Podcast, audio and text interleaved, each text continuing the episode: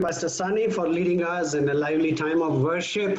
I am surrounded by the arms of the Father. I am surrounded by the songs of deliverance. I am a child of God. No longer I am a slave to sin or fear or anything because I am a child of God. With that in uh, background, uh, let's go to our message.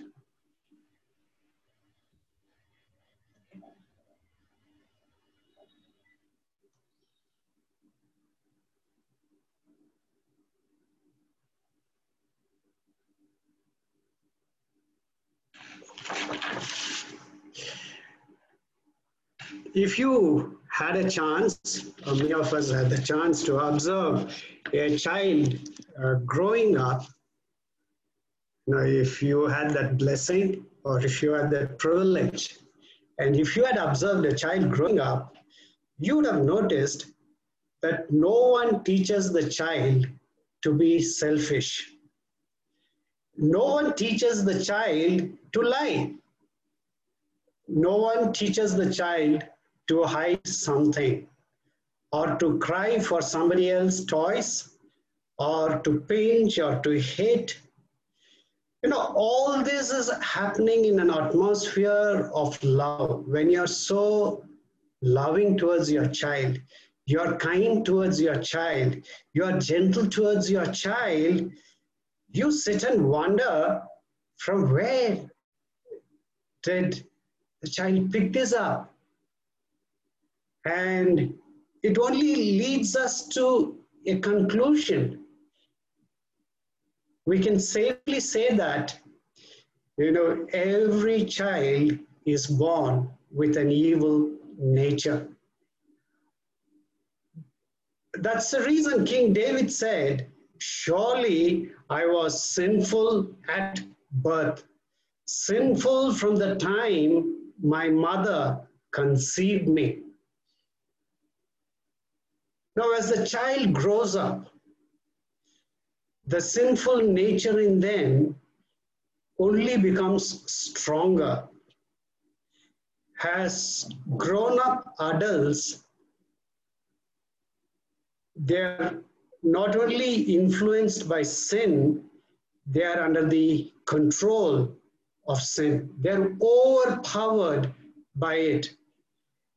You know, sins like laziness, anger, rage, malice, slander, filthy language, lust, sexual immorality, greed, and so on and on. The adult now is under the influence of these sins, and all this exerts some kind of power on humankind. Because it exerts power, this results in some kind of a bondage to pain, conflicts, lack of sleep, fear, frustration, discouragement, depression. I can go on like this. This is what happens as you observe the development of a child.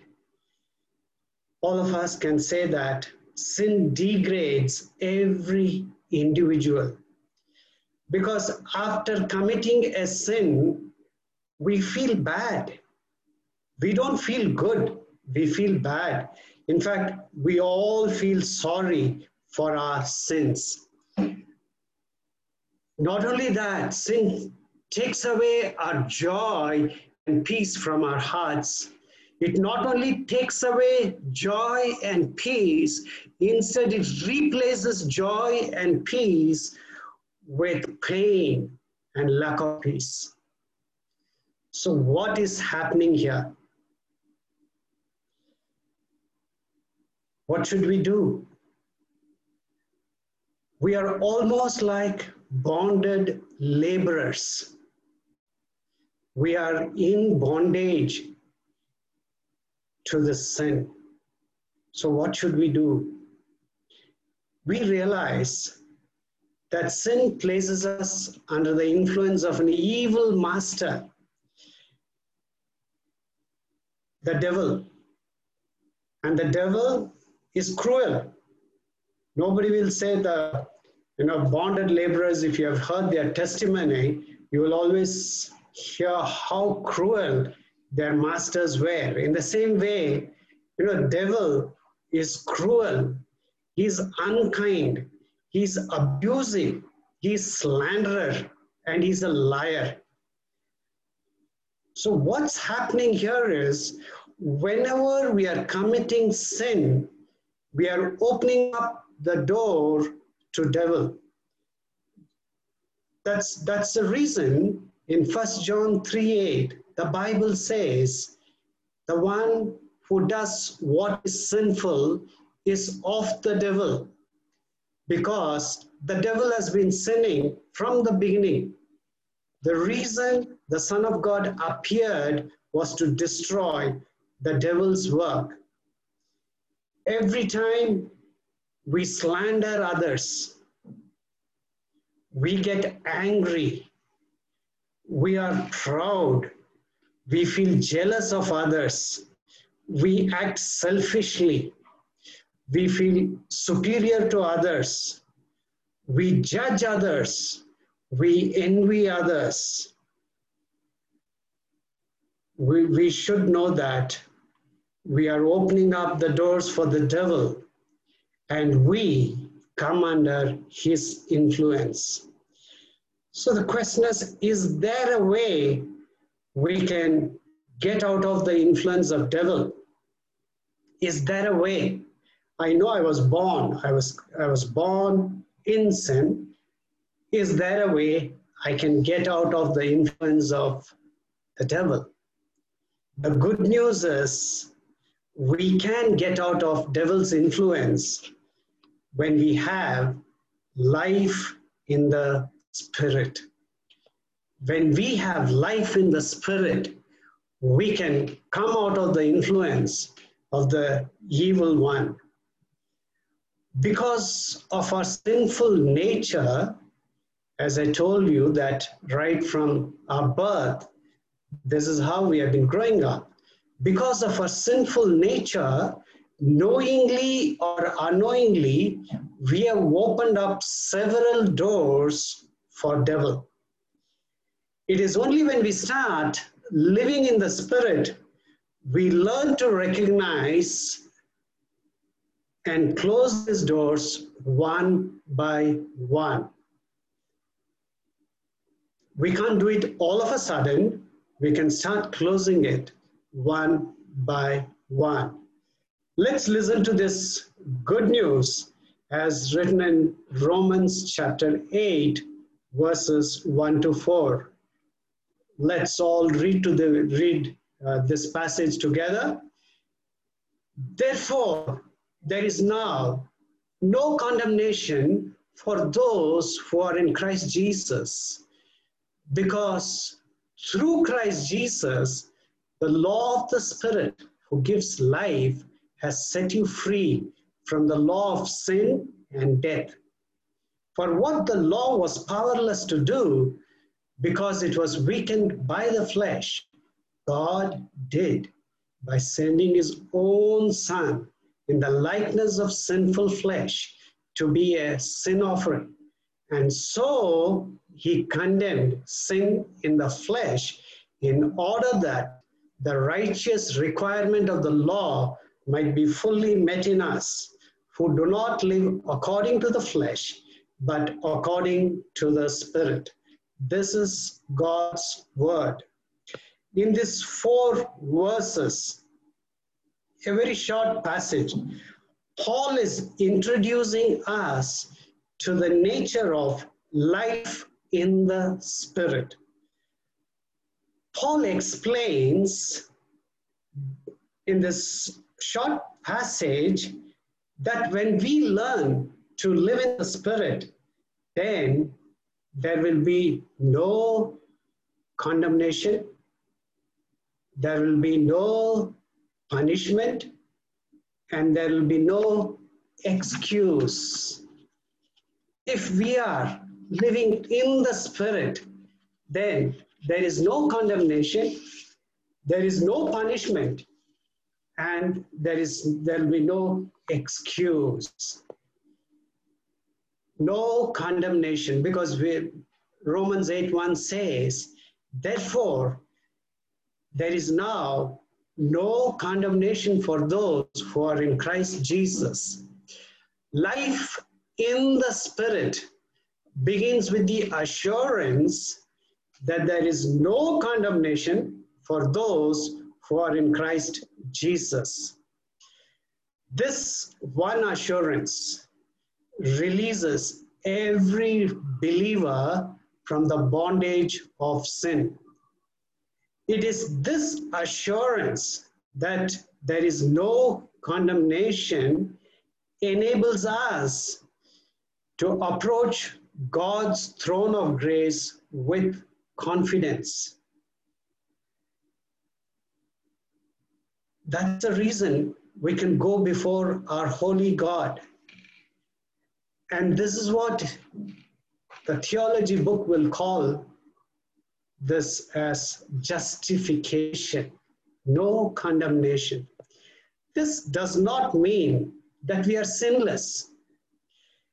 In this present life, no Christian, including an apostle or an evangelist or a prophet or a pastor, are exempt from struggles with sin. Though we are no longer under the bondage of sin, we will experience temptations in this present life.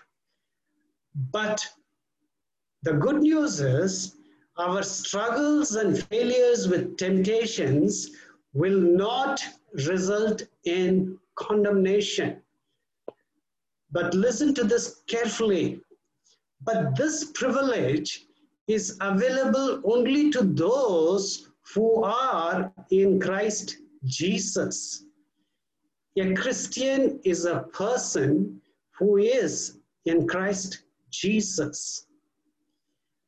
Being a Christian is not simply being identified only with our external behavior, like being part of a church or having a Christian name like Abraham Moses, David, Mary or not drinking, or not smoking, or not watching a cinema. Being a Christian means being in Christ Jesus, having Christ Jesus in us.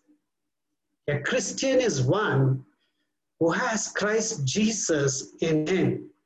Having the very nature of Christ Jesus or at least growing in the nature of Christ Jesus.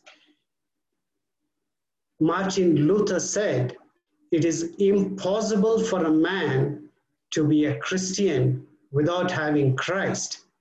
And if he has Christ, he has at the same time all that is in Christ. This is our inheritance. When we say, I belong to the family of God, this is what it means. We have Christ Jesus in us. We all are members of one family, of God's family. And when we say that, we should also understand that we have the inheritance of having the very nature of Christ Jesus. And Paul says in verse 2, having said that, because through Christ Jesus, the law of the Spirit who gives life has set you free from the law of sin and death.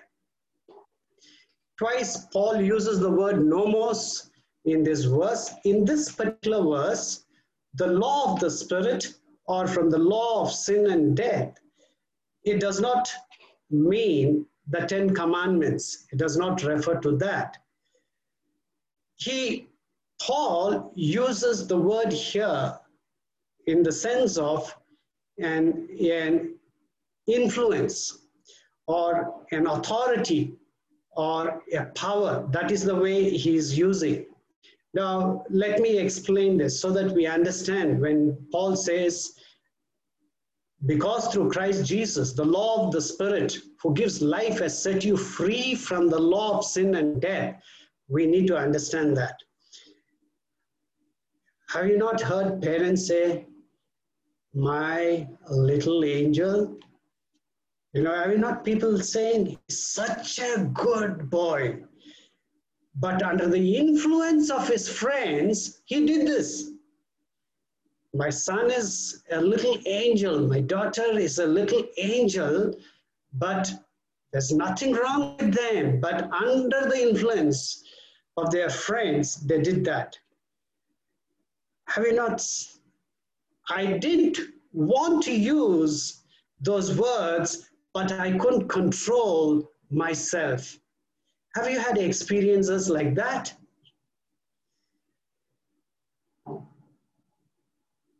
I didn't want to slap him, but I couldn't help myself. And then you sit and regret. We can go on like this. I didn't want to write those angry emails. I didn't even want to share those angry WhatsApp chats, but I was helpless. This is what Paul means when he says, from the law of sin and death. He says there is an influence that exerts power over us. If we are careful, we will come to realize that I didn't want to do this, but I couldn't help doing it. I didn't want to speak those bad words. It just came out. It just came out. I didn't want to beat him. But oh God, I couldn't help myself.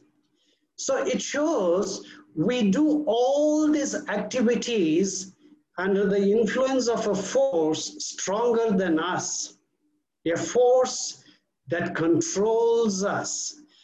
That is the reality of the fallen human nature. This helpless situation is described as the law of sin and death. How do we overcome this? Paul says, the law of the Spirit who gives life has set you free from the law of sin and death. Here, the law of the Spirit refers to the Holy Spirit. It is the Holy Spirit who energizes the spiritual life in the life of a believer. It is the Holy Spirit.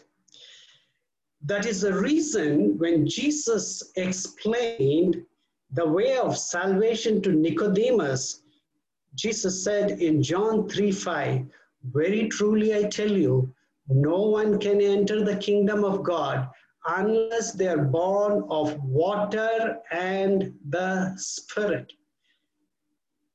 The law of the Spirit should help us, should set us free from the law of sin and death. Many of our troubles and emotional problems are due to our failure to realize that there is now no condemnation. Because we have failed to grasp the truth of this phrase that there is now no condemnation, we feel far more guilt. We feel more unworthy and pain than we should. It is far more than what one should. It is on the extreme side. We feel so guilty. We feel so unworthy. When we start feeling like this, then our immediate action, the immediate attitude to counter this is I have to prove myself. I have to be successful in everything I do. I can never be a failure. You know, so few of the symptoms of this attitude is no one can reject us. Nobody can reject us. Nobody can correct us. We will be too touchy to criticism. Because we are so touchy, we will try to use all our energy to defend ourselves. We have to prove that I am right. At the end of the day, I should prove myself I am right and you are wrong. It is all comes because we have not understood our inheritance or our blessing of living in the Spirit. We will not have joy even in prayer and worship. We will go through the motions, but we will not have the joy because when we worship, the joy comes out of our heart knowing that now there is no condemnation. In fact, many of the addictive behaviors result from a deep sense of guilt and unworthiness. They don't have purpose in their life.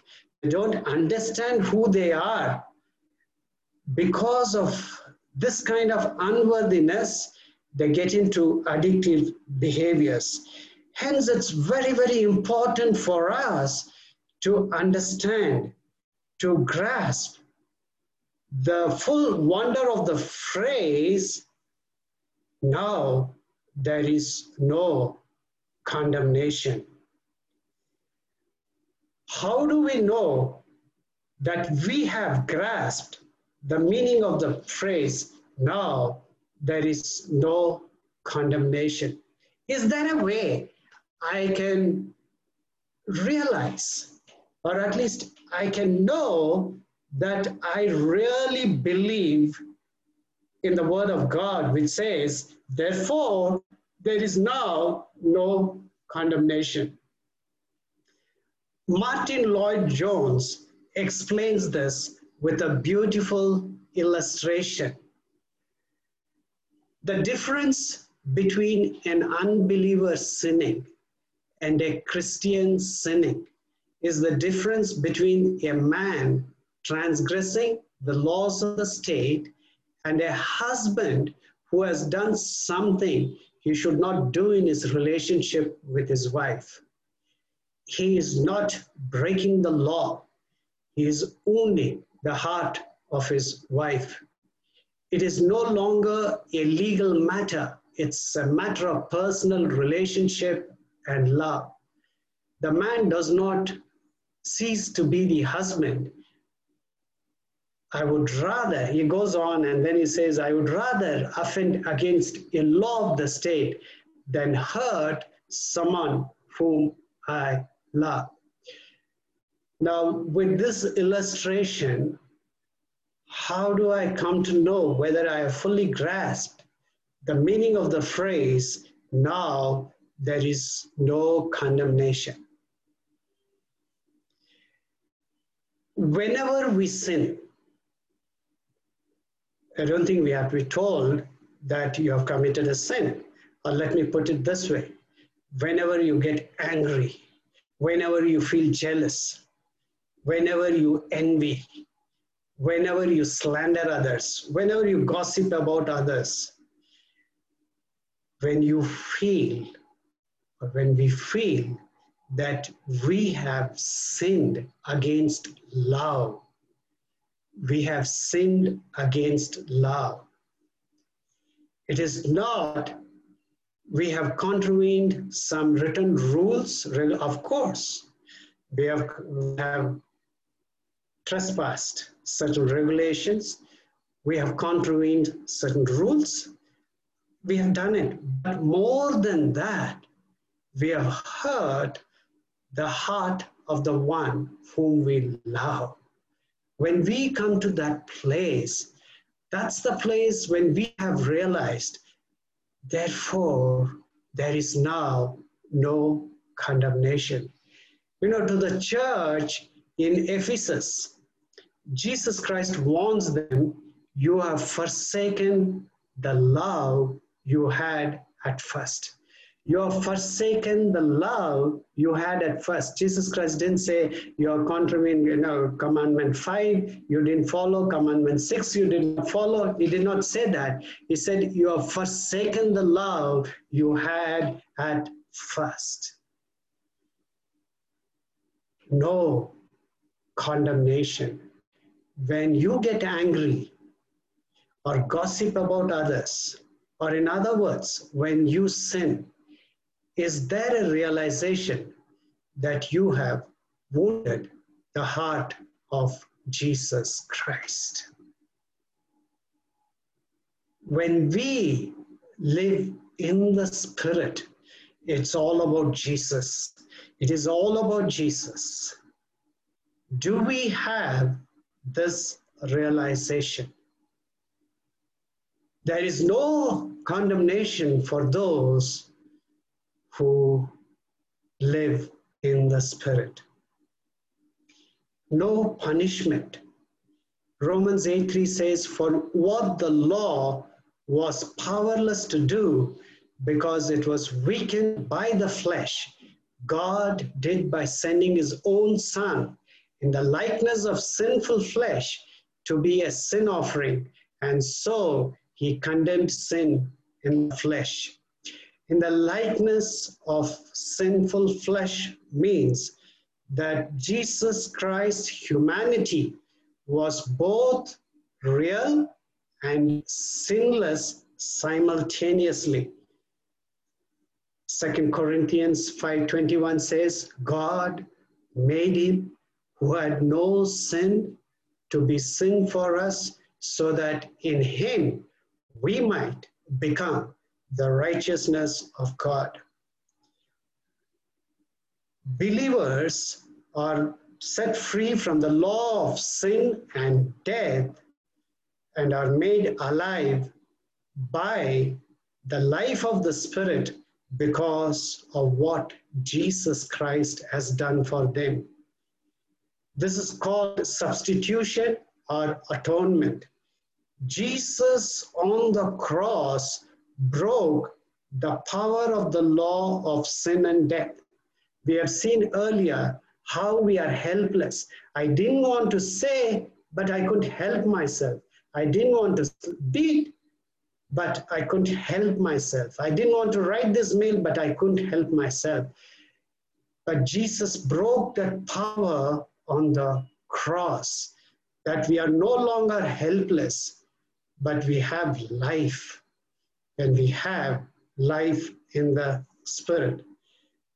Now, can any one of us be able to say confidently that I am not selfish, I don't love money, I am not proud, or I don't get angry, or I don't commit adultery, or I don't desire others' things because I have memorized the Ten Commandments. Because I have memorized the Ten Commandments, I am not like this. I am not like this. Can any one of us will be able to say that? This only shows that law cannot save us. Just by memorizing the Ten Commandments will not save us. The law on its part cannot make me righteous. It can only expose my sin, not only expose my sin, but it also condemns me for it. Because I'm unable to keep up the law, and because the law condemns me as a sinner, now what I deserve is death for the wages of sin is death. Now, unless somebody dies in my place, I cannot be rescued. We should understand this very clearly. I was to be put to death unless somebody takes my place. I cannot be rescued from that punishment. But the good news is God loved me so much that in order to save me, he sent his own son in the likeness of sinful flesh to be a sin offering. Not to lead a holy, not to lead a nice life, but to be a sin offering. The sin offering was specially prescribed for atoning unintentional sins. Now, Paul has already said in the previous chapter, For I do not do the good I want to do, but the evil I do not want to do. This I keep on doing. Now, if I do what I do not want to do, it is no longer I who do it, but it is sin living in me that does it. Paul, Apostle Paul, is writing this I do not do the good I want to do, but the evil I do not want to do, this I keep on doing. Now, if I do what I do not want to do, it is no longer I who do it, but it is sin living in me that does it. Now, Jesus teaching miracles and sinless life were of great importance in his earthly ministry. But his supreme purpose in coming to earth was to be an offering for sin. Without the sacrifice of himself for the sins of the world, everything else Jesus did would have left humankind in their sins, still separated from God. Do you realize the depth of the verse that Paul says God did by sending his own son in the likeness of sinful flesh to be a sin offering. Do we realize the cost of our punishment? To set us free, Jesus Christ, the Son of God, became a sin offering.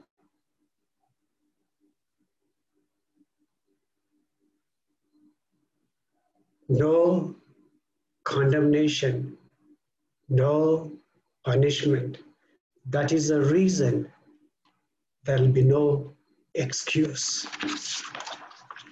Because of these blessings, there will be no excuse. Because Romans 8 says, and so he condemned sin in the flesh in order that the righteous requirement of the law might be fully met in us who do not live according to the flesh, but according to the Spirit. This is called sanctification, the process of making us holy. Now, the true Christian not only has the desire, but also has the God given ability to live a holy life while he is still on earth. The flesh of a believer is still weak and subject to sin, but the inner person is remade the inner person is strengthened in the image of Christ and has power through the Holy Spirit to resist and overcome sin. Sin will not go on its own. God has given us that power through the Holy Spirit to resist and overcome sin. That's why we don't have an excuse of saying, I didn't want to do it, but I did it. We don't have that excuse. That's why when Paul writing to Colossians, he says in 3:10, we have put on the new self, which is being renewed in knowledge, in the image of its creator. In the image of its creator. It is being renewed constantly. Every day, the image is becoming better. Every day, the image is resembling little more like Jesus Christ. Hence, there are no excuses for getting angry or for slandering others or for using filthy language or for viewing obscene things or for being lazy and so on and so on. We don't, we don't have the right to give excuses. We can't only take no condemnation, no justification, no punishment, and then I'm helpless. We cannot be helpless if we are living in the Spirit because the Holy Spirit helps us. The Holy Spirit energizes us. The Holy Spirit strengthens us because the Christian is in Christ Jesus and Jesus and has Jesus Christ in them. When we have Jesus Christ in us, we can't say, I'm helpless. I don't know. That's not a good attitude. We need to realize because now our desire is to live a holy life. You know, hyper grace teachers, they teach that all sin, past, present, and future, has already been forgiven, so there is no need for a believer to even confess it. They even go to the extent of saying that believers are not responsible for their sin. So, what happens? Many of the young people are attracted to this type of teaching. Now, ask yourself can anyone indwelt by the Holy Spirit can make a statement like this? If we are indwelt by the Holy Spirit, will we make a statement like this? Because God justifies us through His Son and sanctifies us through the Holy Spirit. That is the reason Paul says, who do not live according to the flesh, but according to the Spirit. According to the Holy Spirit. Holy Spirit lives in everyone who belongs to Christ Jesus. Being indwelt by the Holy Spirit is not a mark of special maturity or spirituality but the mark of every true Christian. When you accept Jesus Christ as your personal Savior, you are sealed with the Holy Spirit. The presence of the Holy Spirit is the distinguishing mark of the Christian. And this presence means the defeat of the power of sin. No longer we can say that I'm helpless. I didn't know how I did that. That is a typical childish behavior. We, we saw how a child behaves and how as a child grows up into its adulthood, how the influence of sin becomes stronger. But the good news is we don't have to remain under the influence of the evil one. We don't have to open the doors for the devil. Every time we close the door to devil, we become stronger in our life in the spirit. It is not one door that we have opened, we have opened several friends for the devil. So we need to ask the Holy Spirit to help us identify and also to give us strength to close these doors. Today, if you close the door, you are taking a step closer to our Lord Jesus Christ. And we keep on doing this so that the so that the image of our creator is being renewed in us. The image of the holy god is being renewed in us. No condemnation no punishment no excuse Every time you read Romans chapter 8, verses 1 to 4, remember these three things no condemnation, no punishment, no excuse. How do we apply this message? Hunger for holiness. Hunger for holiness. Ephesians 1 4 says, For he chose us in him before the creation of the world to be holy and blameless in his sight.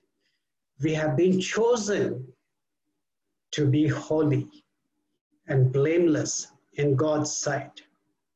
If we are in Christ Jesus, our soul has a new hunger. Have we not heard people say that the day I accepted Jesus Christ, there was a kind of joy in me, there was a kind of hunger in me. What happened over the period of time? Maybe we have opened few doors.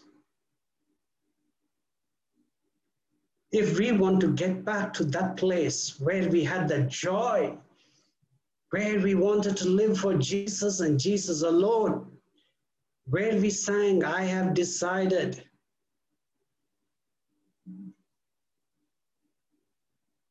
To live for Jesus.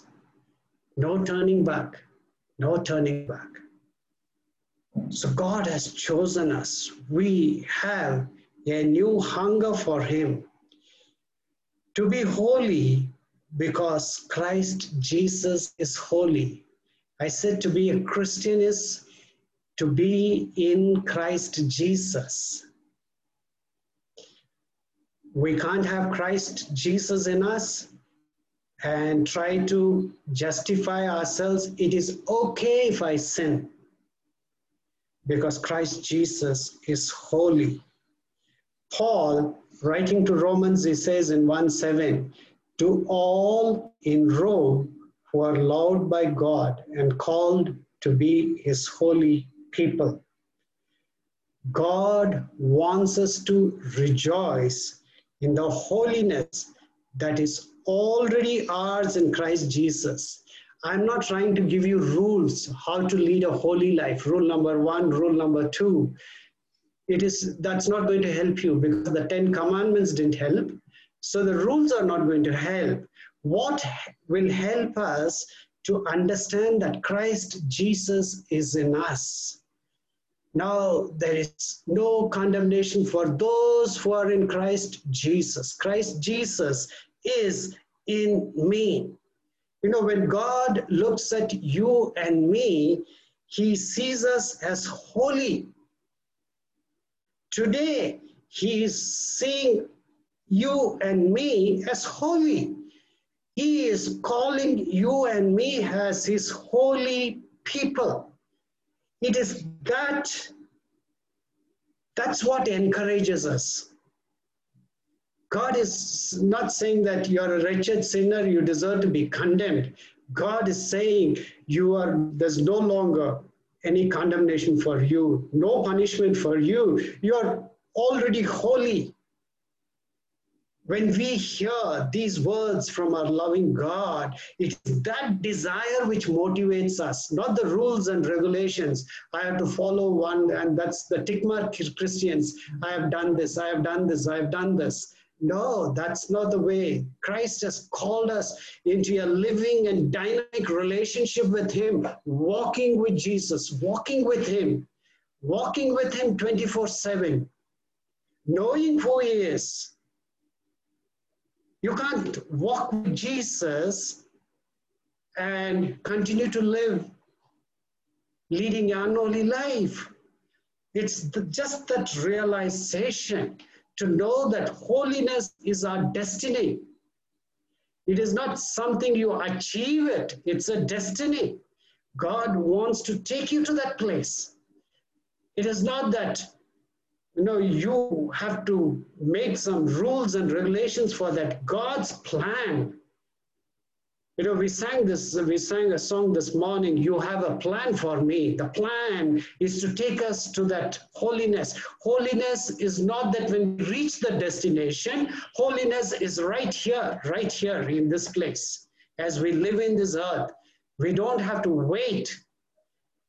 Perfection, we have to wait, but even that is also, we can have it here because the more we realize the presence of Christ Jesus in us, the more holy we will become.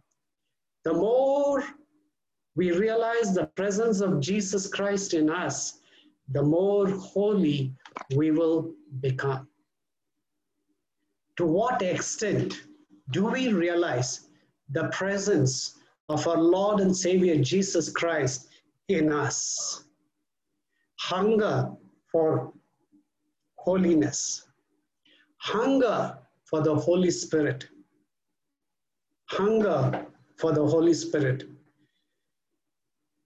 Moses' law is morally right, but has no power. And the Ten Commandments says, Thou shalt not commit adultery, thou shalt not steal, thou shalt honor your parents, thou shalt love the Lord your God above all other things. It is morally right, but just by memorizing, it doesn't help us to keep up this law. So Moses' law is morally right, but has no power.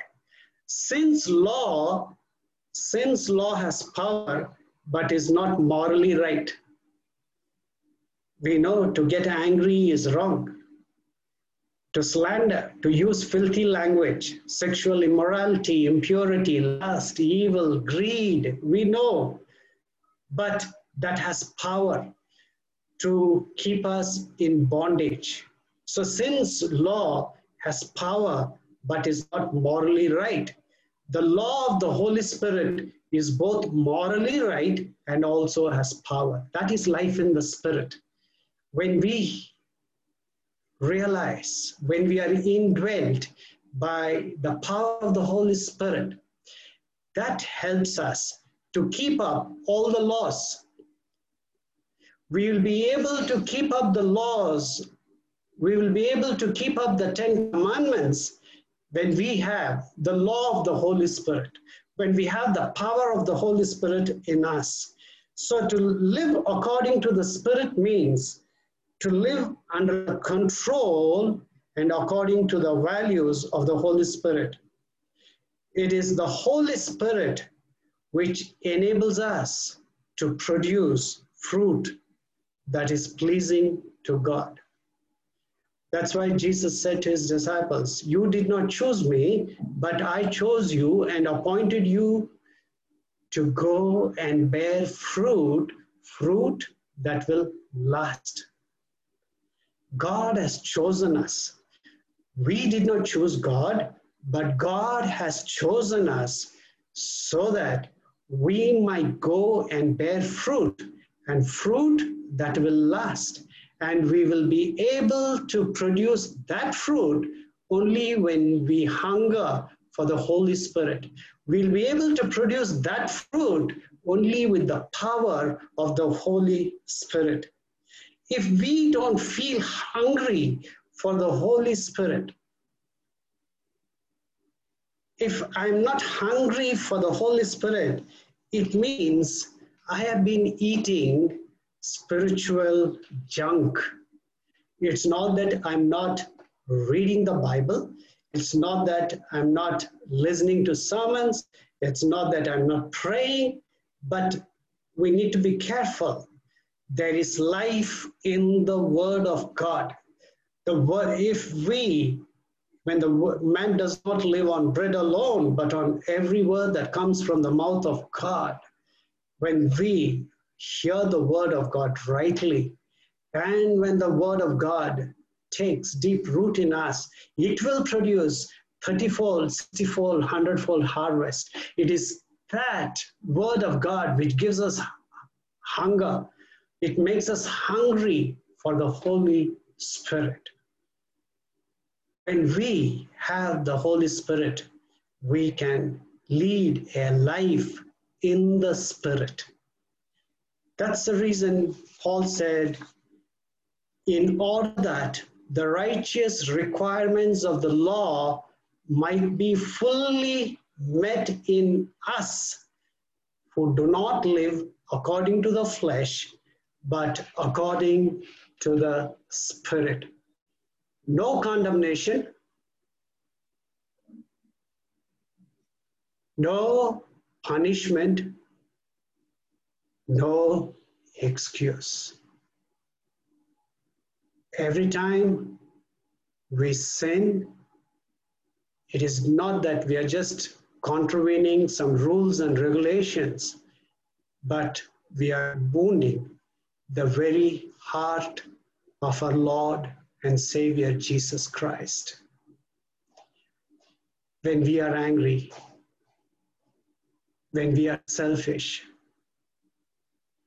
when we are when we envy, when we are proud, when we look down on others, when we want it our way,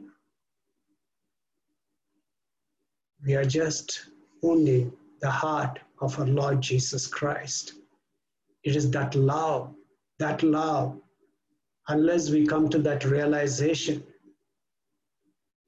I don't want to hurt my Lord and Savior Jesus Christ. It is that realization because God has loved me so much. For what the law was powerless to do because of the sinful flesh, God did by sending his own Son in the likeness of sinful flesh to be a sin offering. As I was meditating on this verse during this week, I just couldn't fathom this phrase. How could God send his own son in the likeness of sinful flesh? That was okay. To be a sin offering. God did not allow Abraham to sacrifice his son Isaac. But here he's sending his son to be sacrificed for this Abraham's sin. I just couldn't understand that. I struggle with this. We all will struggle. And when we come to that place, let's not give excuses. Let, we, let us not rationalize our behavior and sins. Let us produce fruit pleasing to God. We are here to be fruitful trees, not barren trees. We are called to be fruitful trees. We are called to be a blessing to this place. We are called to be a blessing to the family where we are, where we are. We are called to be a blessing to the community in which God has placed us. We are called to be a blessing in the workplace where God has positioned us and we'll be able to produce that fruit only when we have the Holy Spirit. Let's look to the Lord in prayer. Glorious Father, we come before you this morning. Our hearts are filled with gratitude. At the same time, O oh Lord, we are also not able to understand, comprehend fully. How could you send your Son in the likeness of sinful flesh to be a sin offering. I pray, Lord, we will hunger for holiness. God is holy, and that God is residing within each one of us. Emmanuel, God with us. Lord, not only will hunger for holiness, we will also hunger for the Holy Spirit. Holy Spirit, we thank you for your ministry. We acknowledge without you, we will not be able to close the doors to the devil. Help us to identify the doors that we have left it open, O Lord, so that the devil continues to exert influence on us.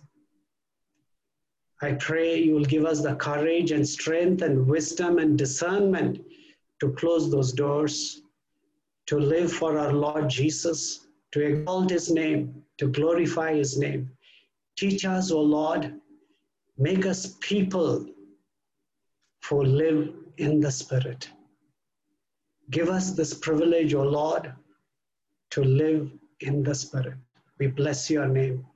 In Jesus' precious name we pray. Amen.